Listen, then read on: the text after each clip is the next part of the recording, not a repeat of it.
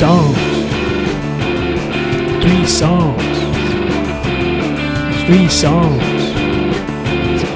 Three songs. Bob and Mike, it's Bob and Mike. Go Bob and Mike, it's Bob and Mike. Mr. Ghost. Bob and Mike, it's Bob and Mike. Mr. Ghost. Bob and Mike, it's Bob and Mike. On three songs. Three songs. Hey, Bob and Ghost. Yeah, Ghost is in full effect. He Yeah. spent a lot of time um, chilling by himself in the last six hours. So He's he's back, and he you know we missed him because you were you were down in Florida, and now he's back. I missed excited. him. Yeah, he's a, he's um, quite a character. he's excited. Well, this is uh, Yeah. episode 57 of Three Songs Podcast, March 13th, 2018. Welcome, Bob we go. Stanovich. I'm Mike. Yeah, I thought I'd let uh, Jack's intro.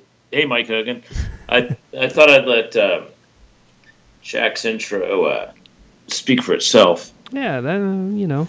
Yeah, listen to it all the way through instead of coming up with the usual um, ridiculous babble to start the show. I thought I'd save that for the show. Fair enough. So let's concentrate on the tunage. I always appreciate your ridiculous babble. Uh, yeah, there's there'll be plenty there'll be plenty of that in the next 50 minutes. Well, that's that's cool. You're you're gonna start it off. You brought Yeah, I'm gonna take us to kind of some legendary stuff. Um, for sure. Take us straight down to the French Quarter. Have you been to New Orleans? I have. Yeah. Um, did you do any touristy things, or did you just like? Not really. No. You know, I mean, I I checked out a few different spots, but I wasn't really doing the full on tourist stuff. I did see. Yeah. A, uh, I did see a um, jazz funeral. I just like happened Oh. upon one. You know. It's pretty intense. Yeah. Anyways, they're going to take us to a very famous spot um, in the French Quarter, Preservation Hall. Very famous, not very big, um, but a very famous jazz club, Preservation Hall. Actually closed after Katrina for a while, but quickly reopened because it's an institution there on, I believe it's on Peters. Okay. It's right, it's right in the middle of the action of the French Quarter. Um, I, I, I first went to New Orleans. I actually had a couple of aborted trips from Charlottesville to New Orleans when I was in college for various reasons because we couldn't really get it together. A couple guys got sick on the way down, you know, that kind of thing. So I, did- I went to the Mardi Gras when I was 25, and I've been back a few times. There's something in the air there, you know. It's a. I've known some people who live there. I couldn't do that. There's no way I could keep up that pace.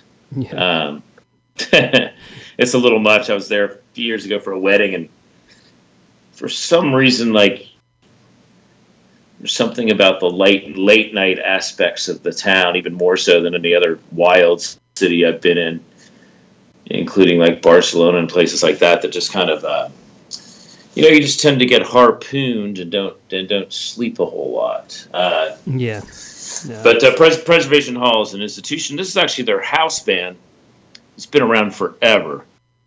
Probably, it's a famous New Orleans jazz band. It was started by a tuba player who would have died in the late '80s, named Alan Jaffe. I think is how you say his name, J A F F E. okay. And um, you know, it's one of these things that's um, they're the house band. They tour a lot, and you know, it's usually, oh, you know, anywhere between six and a dozen musicians. Uh, right now, the current membership is listed at seven, but in the history of the the thing, there's probably been about twenty prominent musicians, and I imagine around hundred different people have can say they played in the Preservation Hall uh, you know, jazz band at, at various times. But they made an album in 2017, which is they made a bunch of albums, but they're you know they're still really going strong. They do a lot of touring. They show up at a lot of festivals.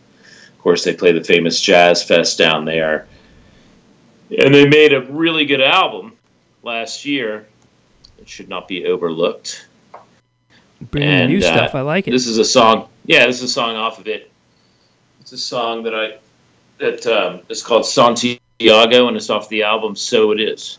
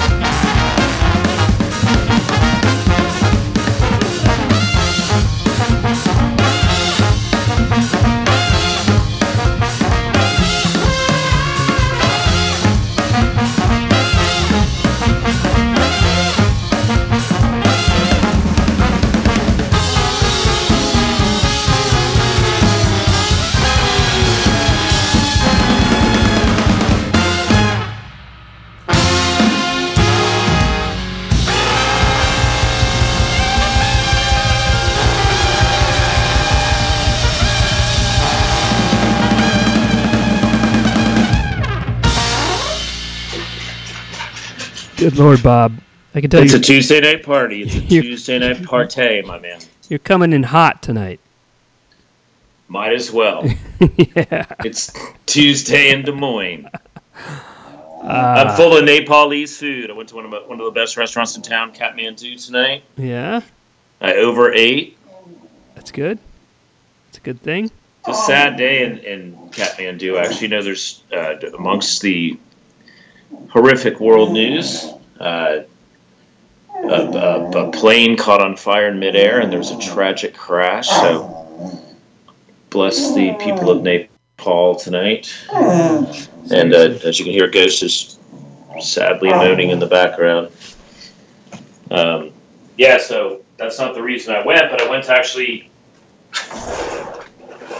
refresh my memory on their menu, and I read this tragic tale. and of course, uh, flags at half mast in New York Yeah. uh, as well. So it's been a. Um, I flew yesterday. I'm happy I made it back in one piece. Yeah, me too. Me too. And if you've got if you got a fear of flying in any type of flying vehicle, the, um, I can see why after seeing the news right. lately. You know, I'm in a back of an Allegiant plane, looking at the engines. You know, so Hmm. yeah, because Allegiant's one of those airlines that buys planes from other airlines and reconditions them. You know, so it's kind of like the uh, I kind of like to think of it as like the same as driving around my 2001 Ford Windstar, but Yeah. I try not to think about the shabby equipment. I just you know it's all a point A to point B thing. So, Yeah, seriously. do you have any friends that have a fear of flying? Um, not an unreasonable one. I mean, I think everybody has, to some extent, a little bit of a fear of flying, just because when you think about it too closely, you know, you're thirty some odd thousand feet above the ground in this little metal thing flying around with a bunch of other people and you're completely trapped you know i mean it's like it's not a very relaxing thing if you think too much about it I never really worry about it um, because I think you've got, you know, the roads are more unsafe. Well, sure. I mean, logically, if you think through it, you know, I mean, geez, I mean, I've almost been hit crossing the street in Manhattan more often than I've I've had issues on on flights. It's but it's just, you know, it's it's one's a more everyday thing, I think, for a lot of people. So, anyhow, Look, as you know, I drove a bus in New York City. You should be you should be very concerned I- about walking around the, and yeah, jaywalking in Manhattan. But absolutely. uh, they they allow people like me to sit behind the wheels of those vehicles.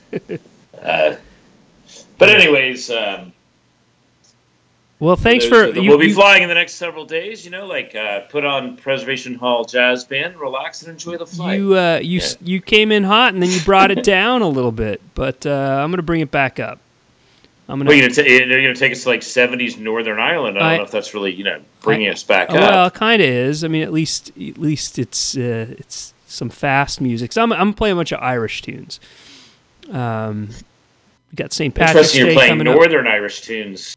St. Patrick's Week Yeah, well, I am, I am, I am. Uh, I'm I'm gonna start. songs With, that were songs that were made amidst the troubles in the That's- Is always referred to, and I, I right. my mother's Irish, and and uh, so I've spent a fair amount of time, even when I was young in Ireland, and like that's right. it's always kind of um well maybe if we get a chance i'll tell us uh, an interesting story but the uh, you know th- that's what they were always referred to you know you talk to people in the republic of ireland and they, you know they would always say in, in the 70s days you know like you know we're just very concerned about the troubles in the north The troubles, right, you know right.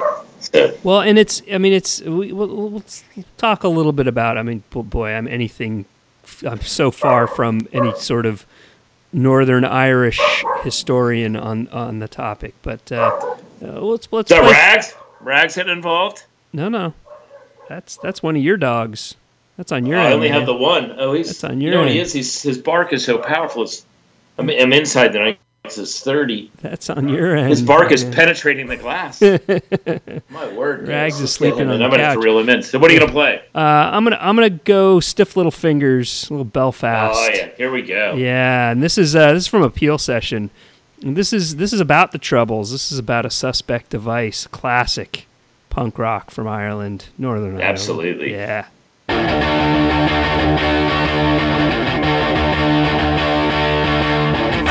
Material planted in my head. It's a suspect mine since I'm 2000 dead. Are a problem. They put up the wall. Time and primer. And.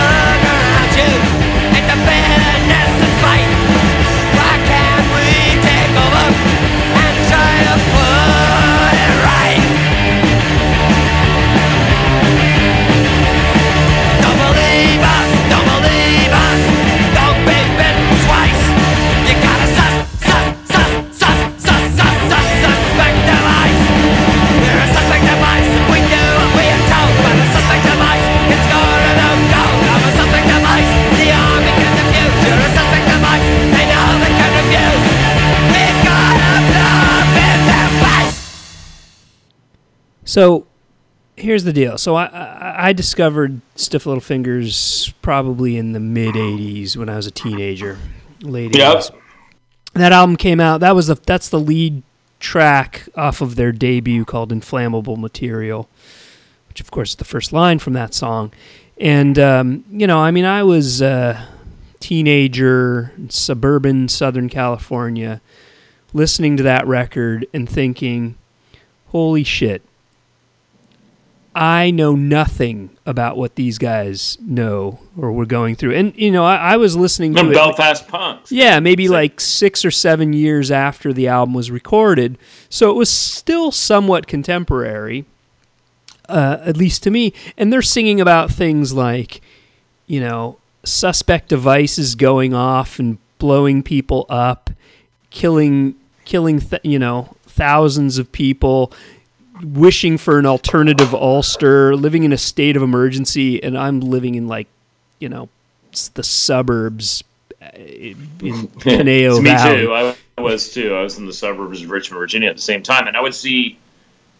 There was always a lot of crossover between Clash fans and Stiff Little Fingers fans for sure. Like, and you know they're the kind of band you'd see like on a lot of lot of like, you know, Mohawk people that had mohawks and wore leather jackets and like painted on the jackets and had patches and stuff. You'd always see Stiff Little Fingers and like, and before I actually ever listened to them as a teenager, like just their name alone, such a great band name, like such a right. such a scary, Right. creepy punk rock band name. It was like almost intimidating to me. Like Stiff Little Fingers. When I was like 15, I'd see I'd be at punk rock shows and I'd see like 20 year olds like you know hardened punks, and you know it looked really rough and like Stiff Little Fingers was just like it seems so creepy and intimidating to me. Well, for sure, and and you know, I mean, I say this no knock at all on the Clash because I'm a huge Clash fan, but like you know, I, I first heard the Clash and you know, here White Riot and all this sort of stuff, and and London's burning, and all that, and then and then to hear Stiff Little Fingers and think, you know, they are living in the middle of it in Belfast. I mean, Very you- dangerous city back right then. right incredibly dangerous city and you know i mean not to say that london was was great in the late 70s and you know Well, there's you know IRA, a lot of IRA activity in, in London, of course. for you know, sure for uh, sure and you know And and then Liverpool, of course, very much so in Liverpool. no future thing was incredibly real but you know i mean belfast was, They weren't really on the streets, like the street. Like I went, Yeah. I'll tell you real quick. I went to Pavement Plate in Belfast, 92, 93, and it was still very dangerous there. And I remember the hotel that we stayed in. We played the gig, and there was always far more than any other place we played. And we're just a new rock band playing for 150 to 200 people. sure It actually was kind of an unusual thing to do to do Belfast. Um, and in order to get to the hotel, we had to walk through like i I'd say like a 200 foot plexiglass tunnel, like a bulletproof glass tunnel to get into the hotel. okay You know, which kind of you know puts you on the balls of your feet. And then, as a 17 year old, with my with my parents, I took a ferry from Stranraer in Scotland to Larne, which is the ferry port outside of Belfast, and drove a rental car, a small rental car, from Northern Ireland down to the south. And when we got near the border, we got pulled over by the police, and they wanted to inspect our vehicle, which meant that they took everything out of our vehicle and tore through it all. And this is like a 17 year old and two parents in their late 40s in a compact car. And it's just because the car was foreign to the area of this village that was probably like a five to 10,000 person village. And then we get, so we get pulled over like a half mile outside of town. We get completely searched for about, I would say, 45 minutes my father had bought like an antique tinder box and they were really intrigued by that. They i remember them tearing that apart. It was already boxed hmm. and going through all of that. And then we then we pull into the town. We pull over and we're uh, at this point we're kind of freaked. And we see when once we get into the t- town we see guys in camouflage with i'd say about eight soldiers with camouflage with machine guns going into buildings in you know what was a, a, appeared to be a very pleasant little village, but there was some there was a bomb threat, and these guys. I mean, it, to me, it was like this is like a war zone. right Okay. oh yeah for I'm, sure. you know, we're like you know, we're like ducking down. You know, it's the first time it, as a 17 year old that I'd ever seen anything like that, and of course, it left left an indelible mark on my memory. But like, I was scared. You know, we were pretty happy to to get down south and get away from the chaos. Now, thankfully, you know, these days, for the most part, that kind of terrorism fear is nowhere near as high. So it's not quite as bad as it would have been from like I would say like 1970 to 2000, but there's still always the, the you know the general fear. But you know, generally speaking, I I don't think there's that much. There aren't that many troubles in the north, as far as I know. You know what I mean? Or you, don't hear about it. Right.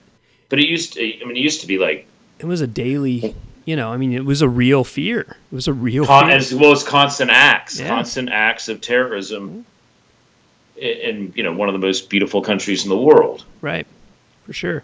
And you know, I mean, and just to think about what life must have been like to be, you know, I mean, I'm a teenager. You were, you and I were teenagers around the same time. You're, you're a couple years, few years older than me, but you know, living in our relative ignorant bliss. Uh, in No, suburbia. suburban bliss, you know, Yeah. suburban American bliss. Right. Uh, I mean, and, and, you know, to think about what it was like to be a teenager, you know, I mean, uh, I had my share of teenage angst in suburbia. I can't imagine what it would have been like if I had bombs going off. No, it's just a different thing. It's just a different type of upbringing. Yeah. Uh, absolutely. Yeah. And yeah, of course, you know, of course, you know, I think both the bands. I think you're. Did you mentioned to play Undertones next? Uh, yeah, either next or last. I'm not sure, but yeah. Okay, so the they were also The- the- Northern Irish, but unlike Stiff Little Fingers, they weren't. they didn't sing about the troubles. They didn't. Yeah, they were in. Yeah, they they avoided it, and like the, I believe, I think they, I, I think Stiff Little Finger. I can't remember the history to be honest with you, but, um, I'll, I'll, we'll, we'll we'll talk about the Undertones later. But you know, Stiff Little Fingers were a political band, and Undertones weren't. And even though they're sort of, you know, this they definitely existed. In fact, both bands still exist. yeah. Well, I You know, they I saw Stiff Little Fingers. God, must have been. Boy, it was certainly a reunion show, but it was. Um, it's probably getting on twenty years ago now. Um, I think that's uh, they've definitely played in the last five years, and I believe it's three of the original four type thing, as opposed to one of these deals where it's like the bass player and a bunch of kids. well, I mean, I- uh, when I saw them, yeah, it was Jake Burns was singing, and, I, and the bass player was actually Bruce Foxton from the Jam.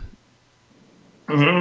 I think he was in the band for at least ten years. Yeah, yeah, I saw him around that time. So whenever that was, I think it was late '90s, um, mid, mid to late '90s. I'm going to take us to a different kind of dangerous place. In fact, I would say if we played the most songs we played from any one city would I would guess would be L.A. somehow.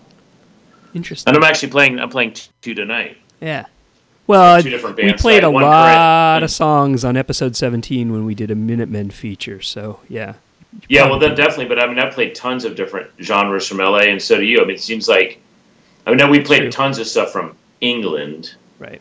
but all over England. I'd say, if, you know, definitely as far as American cities go, we played more. So, but who cares about three songs pod history?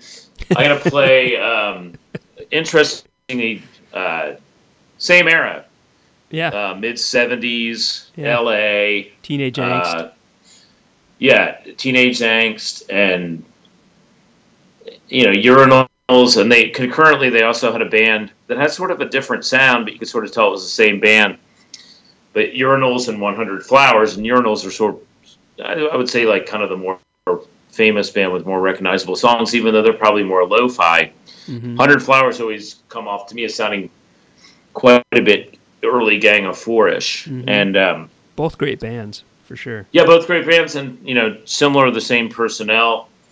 And again, these bands, you know, still re- reincarnate in various forms and play. And um, of course, Urinals, uh, one of their most famous song, "Ack Ack Ack Ack," was you know covered famously by the show's favorite band, Minutemen. "Ack Ack Ack." It's like a 39 second song, I think, in both cases, both times under a minute.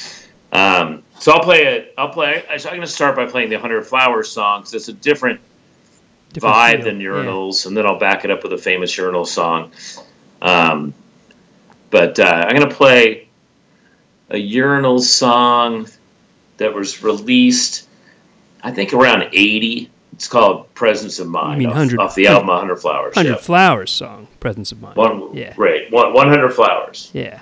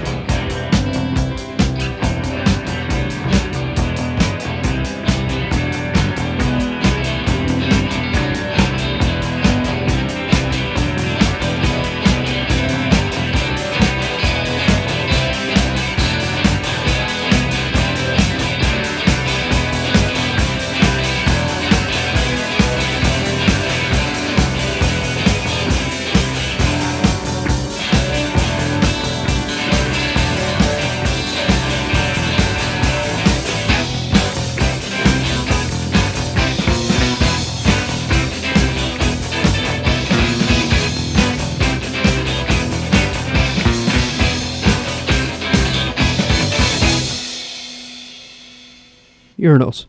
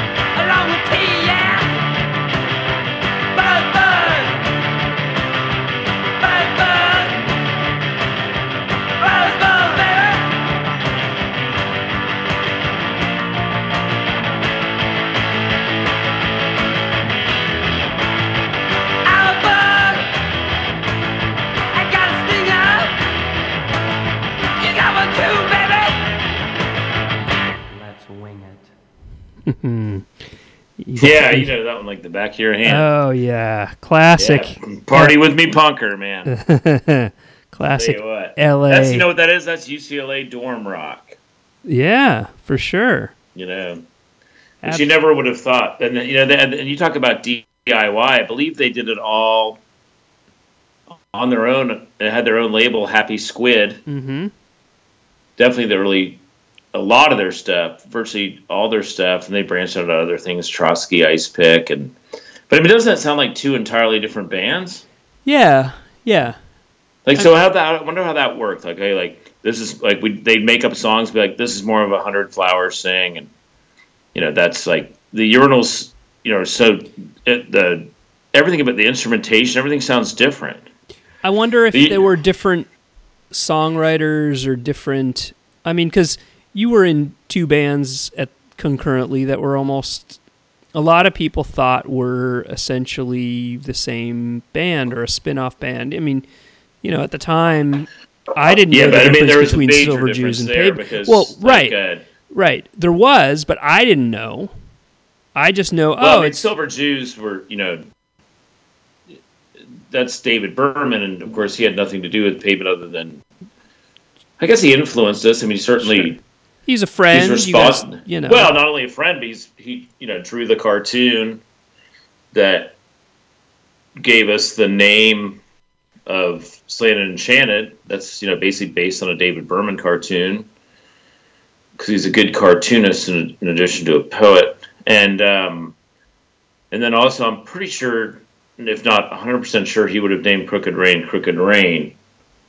so there you go. I go. mean, we were living, you know, Stephen, myself, and David, you know, lived together for a while back then, and then we were, you know, really good friends in New York City. And then, of course, Pavement operated out of Stockton, so Stephen generally would go home to Stockton, and the Silver Jews were, you know, kind of an East Coast thing, and right.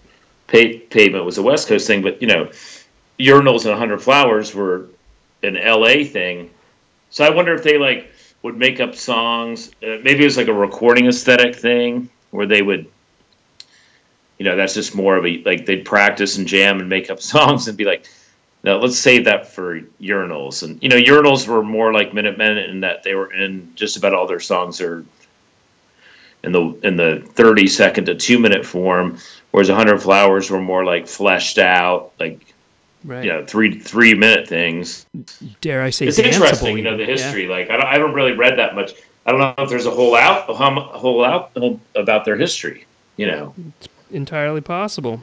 Maybe maybe someone listening out there knows I'm sure they know more about them than I do. can let us know. Yeah. yeah, yeah. Let us know. Fill us in. But I've, I've always been very interested. Obviously, as hardcore Minutemen fans from way back, you know, we're very intrigued by Minutemen covering this band that was more obscure than they they were. And I'm sure they probably played shows with the Urinals because Urinals would open for like things like Black Flag and Go Go's. They you know they were on these like five band bills in L.A. Right.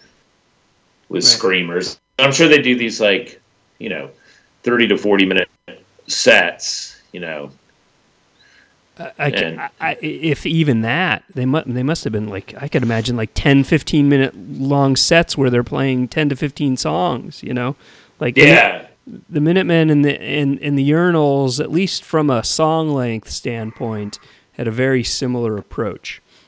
yeah. So, Um, anyways, great access to bands, both very interesting to listen to. Urinals, like if you get into the Urinals, I guaranteed, you know, I think probably most people would recognize that one. That one's, I think that band's that song there, uh, "I'm a Bug." The second song you played is very oft covered by a lot of bands. yeah.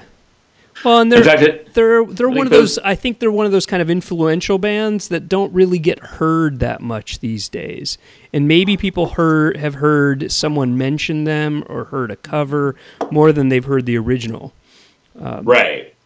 But they're they're a good band. They're worth checking out. Um, you know, they're just kind of a weird band. They're they're sort of like the Electric Eels in that sense, or Yeah, definitely. That yeah, very much the same genre. yeah.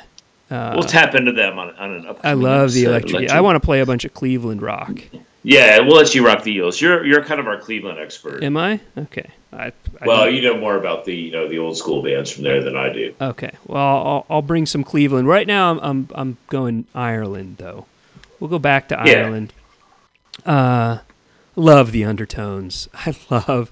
I, actually, I'm going to save the undertones for the end because I may. I think. Undertones are like a favorite band of a lot of people. They're they're they're just a perfect pop band. Um, but I'm to save them. I'm gonna I'm actually to go to a band called the Battering Ram.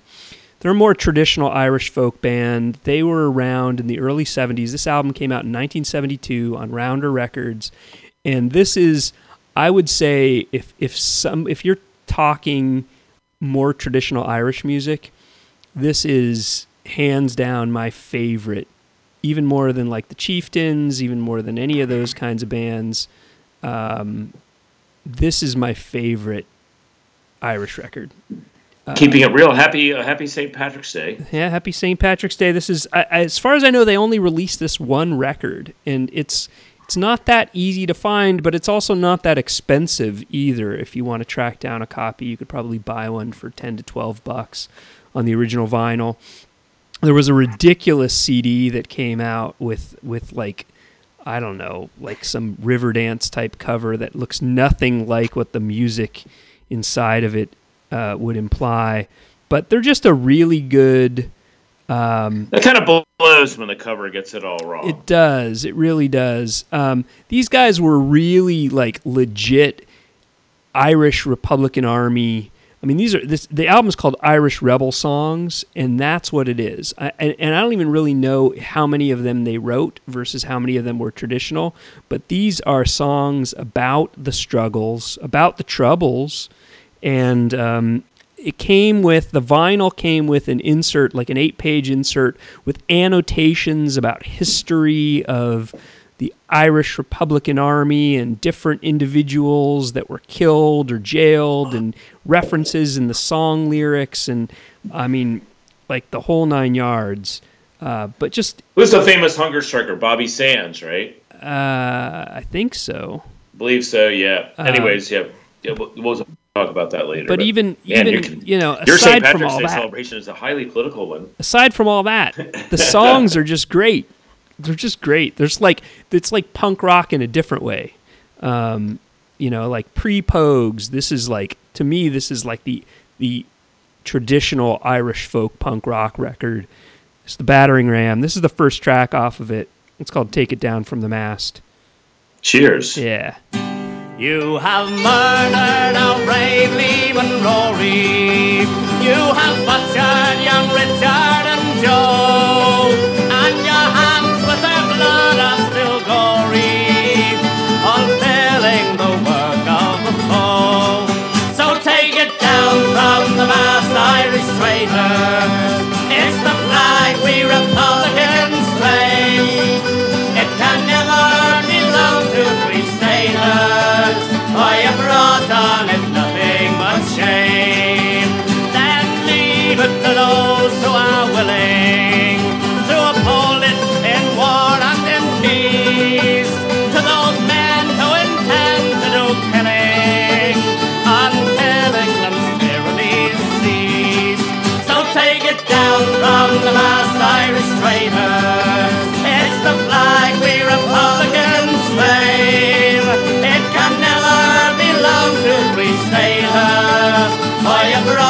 on if nothing but shame. We'll stand by Daly and Larkin, by the British nose and Sullivan the Bold, and we'll break down the English connections, and we'll win back the nation you sold. So take it down from the last Irish craver. It's the flag the Republicans claim a free stater. For you on it nothing but shame. You sold out the six counties for your freedom. When we had given you McCracken and Wolfe Tone. And God Ulstermen have fought for you in Dublin. Now you watch as we fight on the lone. So take it down from the mass Irish traitors. It's the flag we Republicans claim. Belong to free staters. For you brought on it nothing but shame. And up in Ulster we're fighting on for freedom. For our people, they yearn to be free. You executed those men who fought for us with a hangman from over the sea. So take it down from the mass Irish traitors. The flag we Republicans claim. It can never belong to free staters. For you brought on it nothing but shame. You have murdered our brave Lehman Rory. You have butchered young Richard and Joe. And your hands with their blood are still gory, fulfilling the work of the foe. So take it down from the mass Irish traitors. It's the flag we Republicans claim. It can never belong to free staters. For you brought on it nothing but shame. It's the battering ram, Bob. Oh, it was cool. Yeah. Yeah, So good really- That's kind of like updating that. I mean, uh, you, you talked. What did you say? Seventy two. 72. I mean, that that kind of that kind of folk music in Ireland with you know political events is you know I'm sure been around for fifty years before that because I haven't Probably. Yeah. If I haven't pulled more. it out in a long time, but I have like a. I should have. If I knew you were going to go on this access, I would have pulled out this record I bought about three years ago, uh, from 1920s Irish folk music, and it would have sounded a lot like that. Just like the, Mhm, you know, politics and messages are updated. Yeah, but maybe not quite as uh, vitriolic. You know, I mean, that's like you can tell they're pissed. You know, it's it's almost Well, like a precursor. as well they should have been. Right, right, right. Yeah, Right. You know what I mean? And and the whole record is is nearly as good as that. Uh, uh, you know, I mean, there there's some mellower songs, but there's a song called "Come Out and Fight." That's you know, it's like it's you know they bring it they bring it the whole record. The, there's a song called "The British Army" that's uh, you know t- the, the the chorus is "To Ryu Ryu Ryu" and look at the monkeys up at the zoo. And if I had a face like you, I'd join the British Army. You know, Yeah, oh, yeah. no, like my friend John, like the Cheltenham Festival is going on now. yeah, today would have been the first day, and it's a, it's a rather amazing horse racing event because essentially it's Ireland versus England on the race course, mm-hmm. like in its purest sense. Okay, you've got I'd say sixty percent British trained horses and forty percent Irish trained horses. There's about seventy thousand people in four days in a row. There's 27, 28 very high class steeplechase races over steeplechase jumps and hurdles. And the crowd is, I would say, like 30,000 Irish and 40,000 English, right? And a lot of years, St. Patrick's Day is included in that. hmm So it's kind of like, it's kind of very much Ireland versus England. In fact, there's always bets on who, you know, which country will win more races. In fact, the ground's heavy this year. They've had a lot of bad weather there in the last few weeks. So the ground's really heavy, which generally favors the Irish. And, you know, a lot of the powerful steeplechase stables, Willie Mullins and uh, what's the other gentleman's name? I'm drawing a blank. Gordon, whatever. Um, you know, against Nicky Henderson and Paul Nicholls and all the English. But you know, it's like it's like it's the Breeders' Cup of steeplechase racing. But at, at the end of the day, you know, with the occasional French entrant, it's basically England versus Ireland. and there's there'll be all kinds of pop up Irish bands that sound sort of like that, or more traditional Irish music, and people get wasted and like. My friend, like I went all four, and I've been several times, and I went all four days with my friend John, from Grimsby a few years ago, and like John's like, here we are walking by all these bands, and I was like, you know, all these Irish bands in, uh, you know, that's set up like in at the uh, event, like impromptu. They bring their instruments in, they just start playing, especially towards the end of the day, of course. Then like all over this town and in, in the west of England. And he says basically you, you're walking by like 50 bands right now, and all the songs are "We hate the English, we hate the English, we hate the English, fuck off." You know, it's, it's like, and it, it drives him crazy. It's just like you know, it's like sheer folly. I mean, I imagine Right. like you know, because we it's an exhausting day. You get there at noon, you're done at six. We usually go in and start handicapping for the next day, but like some of these people stay in these pubs till three or four in the morning. I don't know how, how they get up the next day and go back to the races, but they're just littered all over the streets and like there's Irish music everywhere. I'm sure fights break out. You know, Yeah. One would imagine, but at least thank God there's no guns. I was just gonna say, at least there are no Thank God there's no guns. no Okay? guns. Yeah. But I guarantee there's, you know, very much tonight in Cheltenham and the, and the Cotswolds. There's, you know, there's some fisticuffs about right now. About what is it over there? It's it's um, three forty seven in the morning. Yeah. Yeah. Oh yeah. It'll be an ugly scene in Cheltenham right now outside some of the big pubs. but so yeah, it's kind of funny you should play that because I have very fond memories of going to Cheltenham, but it's a real test of the liver, my friend. I would. I would only imagine. I can only Yeah, imagine. and, and look, if you go in with a with a thousand pounds and you emerge with five hundred, you've had a good festival. yeah, Fantastic. but at least in my case, because you know we're talking about you know a lot of races. We were looking at you know twenty two horses going over nineteen jumps with a stiff uphill finish. I mean, it's quite a it's quite a racing spectacle. It's not for the faint hearted. no. You know. No. No, no, and and especially when the ground is like it is right now. I mean, it's deep. It's going to be gluey tomorrow, and oof, it's nothing like you've ever seen in American racing. Do you Do you have a tip for anybody listening this week? Well, yeah, I mean, the, my banker today would have been Footpad, and I, I would have I would have bet 50 dollars to win on him, but I, I could have gotten him at you know seven to two a month ago. Well, today he went off at five to six, and he absolutely cruised in. Mm. under the legendary Irish jockey Ruby Walsh, who won at least a pair of races today. But I'll come up with something. In fact, we'll probably be on tomorrow night. I'll give out some tips. The Gold Cup's on Friday, Okay. so because you can bet, you can you can bet the Cheltenham Festival. You can watch it in the morning on the Horse Racing Network TVG. They put the races on, although.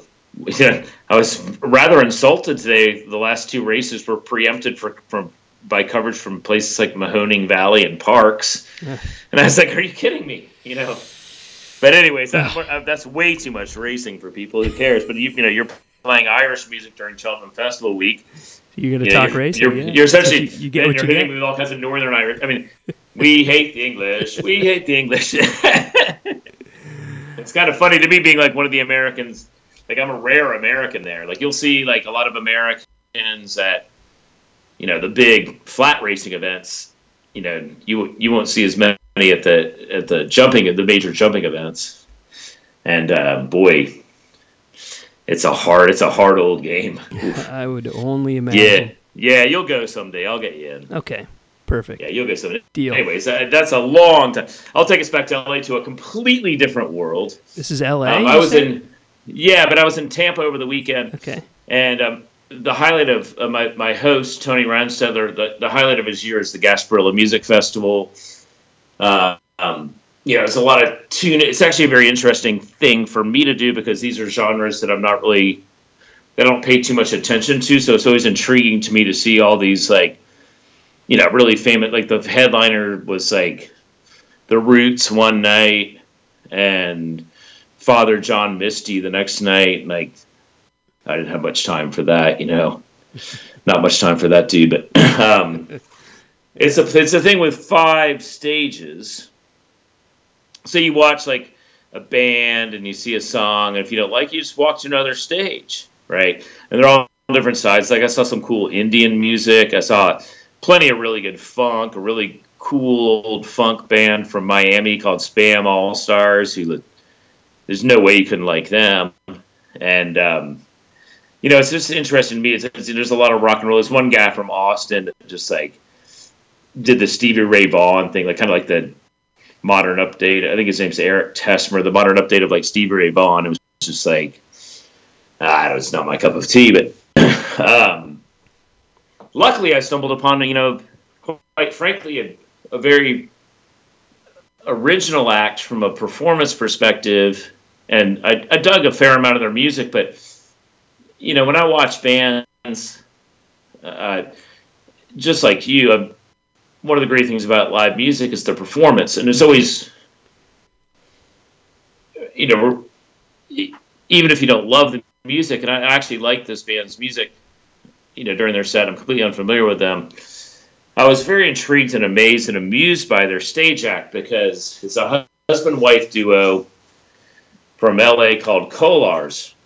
And uh, the the guy who plays guitar and sings is a guy named Kolar. Let me get his first name here for you. Um, his name's Rob Kolar. Interestingly, I found out when I did a little research, he's the grandson of the actor Robert Shaw, who, of course, famously famous actor, but he his most famous role would have been playing Quint in, in Jaws. Huh. Right. You know, Right. and uh, he, he's married to this woman, Lauren Brown, and they used to be in a band that I'm unfamiliar with, but I guess kind of did like the the folk festival scene for several years. You know, played all these big festivals that I usually don't have the opportunity to go to. Um, a band called He's My Brother, She's My Sister, and he was playing in a, in a like a four piece band, and Rob Kolar's sister, was in the band, and uh, now they're just doing the husband wife thing. Well, his wife Lauren Brown, who's a very dynamic performer, has invented a percussion style. She's she's a tap dancer, so she tap dances on a bass drum with like some sort of surface put over it to kind of give it like kind of a clave hi hat type sound. So she's tap dancing and standing up with mallets playing a floor tom, a bass drum, a snare, and a cymbal. Right. While she, you know, she, dances rather majestically while her husband plays electric guitar and sings, and like they were such a joy to watch. They were having such a great time. There's no way you could you couldn't like them. They're they're doing a variety of different styles, like some blues, some glam rock, some rock and roll, some twangy country. And why don't you play the live? Can you play the live version I sent you?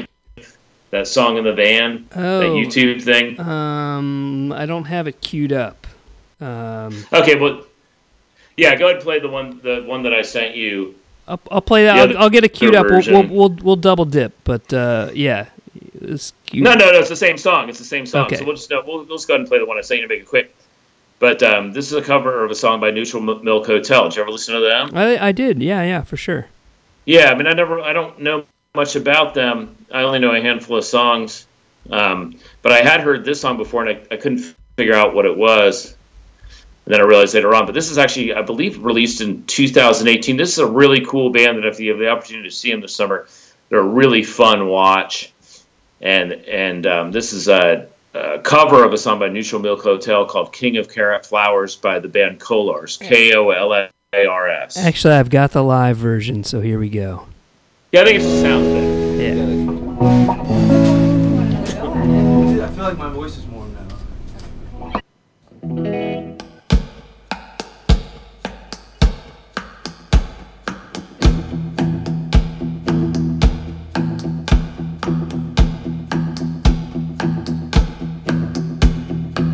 When you were young, you were the king of carrot flowers. And how you built a tower tumbling through the trees in holy rattlesnakes that fell all around your feet. Your mom would stick a fork right into daddy's shoulders, and I would throw the garbage all across the floor as we would lay in the wood each other's bodies were for. This is a room one afternoon I knew I could love you. And from above you, how I sank into your soul, into that secret place where nobody dares to go.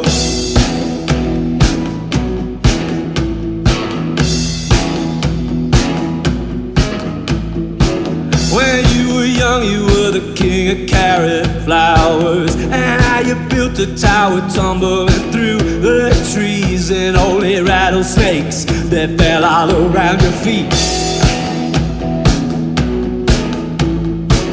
Your mom would stick a fork right into daddy's shoulders And I would throw the garbage all across the floor As we would lay and learn what each other's bodies were for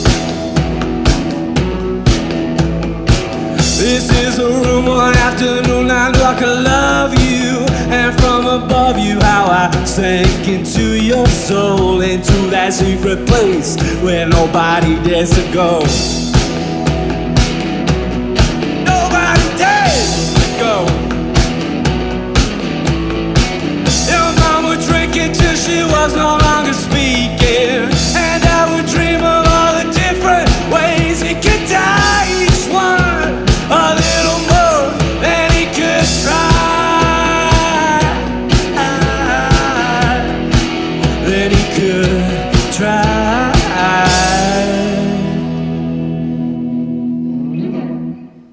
Thank you. I like that. Yeah, they're they're fu- so, such a fun watch, and that's Yeah. a thing that I'm unfamiliar with. That live track you played is a some sort. I think it's kind of a cool thing, like the Tiny Desk concerts. That it's called Jam in the Van, and I've seen a few things from it. Like they get really good sound out of that thing. Yeah, It's seriously. it's bands that go into a van and play their songs. Good concept, Sounds great. and uh, yeah, fun band to watch. Good fun, vibe. really fun band to watch. Kolars. okay, I'll check that Nice out. kids too. I talked to them um, afterwards. Very, very nice people. Yeah. Uh, it's just nice. It's always good to, you know. I like to see bands. Like I, I don't know if they'd ever played in Tampa before, and they were pretty psy- like you, can see like a you watch a band get really psyched at like playing in a new place and, and like having people get into it, and like it was and like they were really happy afterwards and like just good kids. And I'm when I say kids, they're probably in their 30s. Who the hell knows? You know, Right, right. I felt like I felt like an old man, like saying, "Thank you know." That really enjoyed that. You know, but say la vie, right? Say la vie. That's okay, Bob. Uh, uh, all right. Well, I'm gonna play the undertones. Didn't you always feel that way that when you when you saw a good band when you're a kid or like at any point in your life, like all a band ever wants to hear after they're done playing is they they want to hear like, "Why didn't you play this song? Like, how come you didn't play this one?" Like, they want to say, "Hey, hey, thanks so much for coming. You guys are great. Thanks Right. so much for coming. I loved it." You Right. know. Right. So like that's all I ever wanted to hear when I was in a band, and uh, Yeah. you You know, know, I, I, I, didn't, I didn't want to hear why didn't you play this song that you know, and that I'd have to stand there and swing because we're really terrible at playing that song, um, or anything like that. It's just like, you know, then you know, it. What what what else would a band want to hear after they played a cool set other than like thank you so much for coming that was awesome right. you know. Exactly. I mean, just be be nice. Be nice to people. That's that's that's the moral of the story. especially a band that that rocks your socks off and makes you laugh for forty five minutes and you know? comes, you know, thousands of miles to play music for you. they're on the road. I, mean, I think they're at the South by Southwest now. Like, you know, these are you know road warrior, you know, husband wife road warriors. So That's great. thumbs up to them. Hope you know. Hopefully they keep putting out the cool music. That's great. Well, thanks for turning me on to them. I'll have to definitely check them, check more of them out for sure. Check them out live. Yeah. Like you know, once you because I know you go to live shows all the time. all the, all the I don't either. I don't That's either. right. You know, in fact, All the time. I was just talking to my friend Mark Hogan tonight, and I was like, Mark, I got to go to shows now because like the workload starts here pretty heavy for me. Pretty soon, I'll be able to. But all I have time for is working and doing the podcast and DJing once a month. So I'm about to go to my dormant phase into work mode. But believe me, the pod we'll, we'll make some podcasts. We'll, we'll make we'll make it work. Sounds good. Oh yeah, because you're a busier man than I am. So. Sometimes I don't know. We'll see. Uh, but uh, but yeah. So I'm gonna I'm gonna go back to Northern Ireland. This is this is Derry. Of course, the Undertones, classic classic punk band. A bunch of kids, bunch of teenagers you know, and they're famous, of course. What's the guy's name? Feargal Sharkey. Feargal right? Sharkey, famous for Teenage Kicks, which is a fantastic song, perfect pop song, just one of the best, like three minute, two and a half minute, just a pure. Uh, you, you see that song show up in many people's top 50 songs of all time, well, and you know, famous, including, of course, John Peel. you right? know, like- famously, John Peel played it and then played it again on his show, and I think there's on YouTube the actual perform, you know, like broadcast when he first played it. You know, he's like, "Oh, that, that was nice. Let's play it again." You know, it's like so impressed that John Cale just just or John Cale, John pa- John Peel, I'm sure Sean Cale would have liked it too, you know, if he got off the main line. you know, but- probably, probably, but uh, Yeah. but anyway, just just a great punk pop band, I guess, before the term even existed. Uh, I don't even know which one I'm going to play. Here we are with the old pop pop punk illusion. Yeah, uh, Yeah. I don't even know which one I'm going to play. Maybe I'll just start with. Yeah, I was gonna say it's a tough choice, my man. yeah, I'm going to start with the first song on their first record. Uh, Family Entertainment um, is the name of this one. You know, it's it's one of their longer ones. It clocks in a little over two minutes and thirty seconds. But uh, yeah, the You undertones. can play a pair to close us out. You hook I'll- I'll- up with a one. maybe I'll play a pair. Why not? Why not? play a pair and send us off with the second one. Okay. Uh, family They're entertainment. playing a legendary band here. Yeah.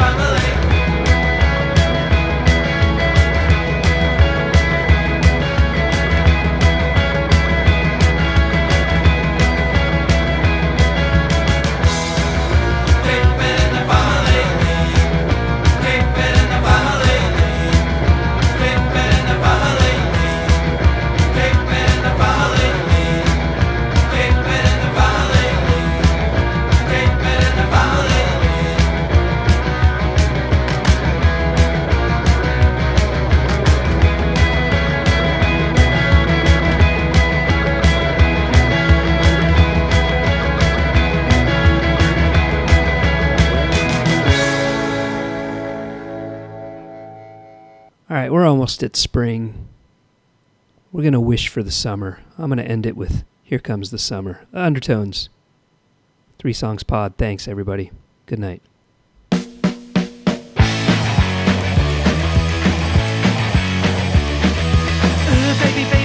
Can I do? You know you drive me crazy when I'm looking at you. The summer's really here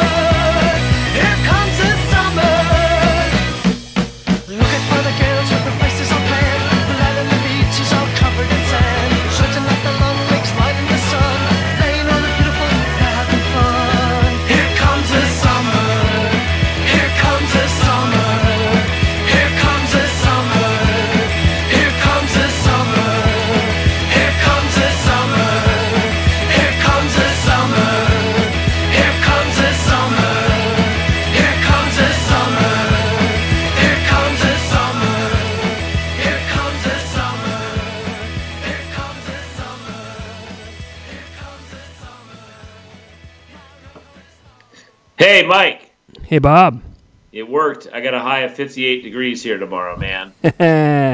Yeah, you worked it out. Here comes the summer, man. Let, hey, let the maestro select his undertone songs, man. All All right. right, man. Fantastic. And maybe I'll see you tomorrow night. Uh, let, let's do it. Uh, thank you, Call sir. before the storm, you know, because when the, once that NCAA tournament hit- hits, like You're, you're going to be scarce. Okay, well maybe I'll have to. I'll have to. I won't be scarce, but Ah, like yeah, I hear you. You know, as soon as UVA gets knocked out, you know, then you'll be back. yeah, yeah, and then I'll be maybe then I'll casually pay attention. But you know, this is a rare thing, you know, or doesn't look good. It doesn't look good, but you know, we'll see what happens. Yeah. Well, I'm not confident, despite having the number one overall seed. I'm not confident being, you know, but I care about it. I care about it. Like it's like uh, I care more about college basketball at the end of the day than any other sport, you know, because probably because you know it's my alma mater's best sport, and we'll see how they do. But the boys had a great season, you know, and we'll just and the women are actually in the in the women's tournament as well as although they don't have much of a chance, of course. But uh, anyways, uh, see you see you tomorrow night or quite soon. well Thank good, you. good luck to them, and thank you, and thanks everybody for listening. And I think this is officially the end of the Teddy Bir- Birthday Festival.